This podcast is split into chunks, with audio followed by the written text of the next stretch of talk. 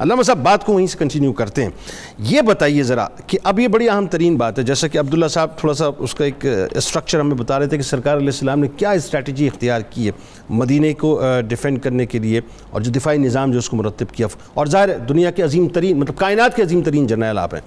اچھا اسی لیگسی کو خلفہ راشدین نے ٹوک کیا، اپنے اپنے ادوار میں اس کو مضبوط کیا، اس دفاعی نظام کو۔ کیسے کیا ذرا یہ بتائیے۔ جی یقیناً اللہ تعالیٰ نے جو قرآن مجید فرقان حمید میں ارشاد فرمایا ہے سرکار دو عالم صلی اللہ علیہ وسلم نے اس پہ عمل کر کے دکھایا اور اس کے بعد خلفۂ راشدین جو ہیں وہ علامن حاج نبوہ اسی طرح اس معاملے کو چلاتے رہیں اللہ تعالیٰ نے فرمایا وَأَعِدُّ لَهُمْ مَسْتَطَعْتُم مِّن قُوَّةٍ۔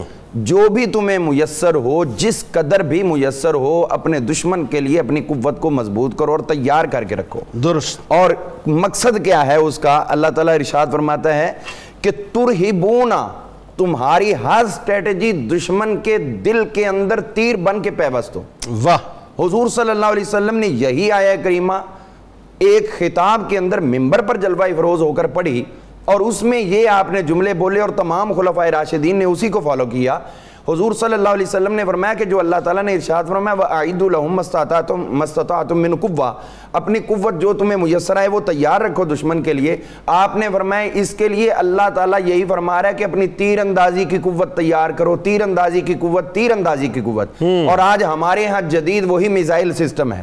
جس کو ہم جو ہے وہ پوری دنیا میں مسلمانوں کے پاکستان کے میزائل سسٹم سے جو ہے وہ خوفزد ہیں۔ یہ حضور صلی اللہ علیہ وسلم کی وہ دفاعی گائیڈ لائن تھی جو آپ نے ممبر انور کے اوپر تشریف فرما کر دی تھی۔ اب ہم دیکھتے ہیں کہ صحابہ اکرام نے کیسے فالو کیا۔ خلفۂ راشدین نے حضور صلی اللہ علیہ وسلم کی دفاعی جو نظام کی آپ نے کیفیت عطا کی۔ اس میں حضور صلی اللہ علیہ وسلم نے ایک چیز جو سب سے پہلے آپ کو دفاع کے لیے اپنے ملک کے لیے سب سے زیادہ ضروری کہ آپ کی اکانومی مضبوط ہو۔ حضور صلی اللہ علیہ وسلم کے دور میں کچھ لوگوں کے بارے میں خبر ملی کہ انہوں نے آپ کو زکاة دینے سے انکار کیا اور اس وقت کوئی اور ٹیکس نہیں تھا یہ صرف زکاة کا ایک سسٹم تھا لوگوں کی بہبود کے لیے اور مجاہدین کی آنت کے لیے۔ باقی تو اندر ضرورت آپ طلب فرما لیا کرتے تھے۔ تو جب ان کی طرف سے یہ آیا تو آپ نے ان کے خلاف ایکشن کا ارادہ فرمایا۔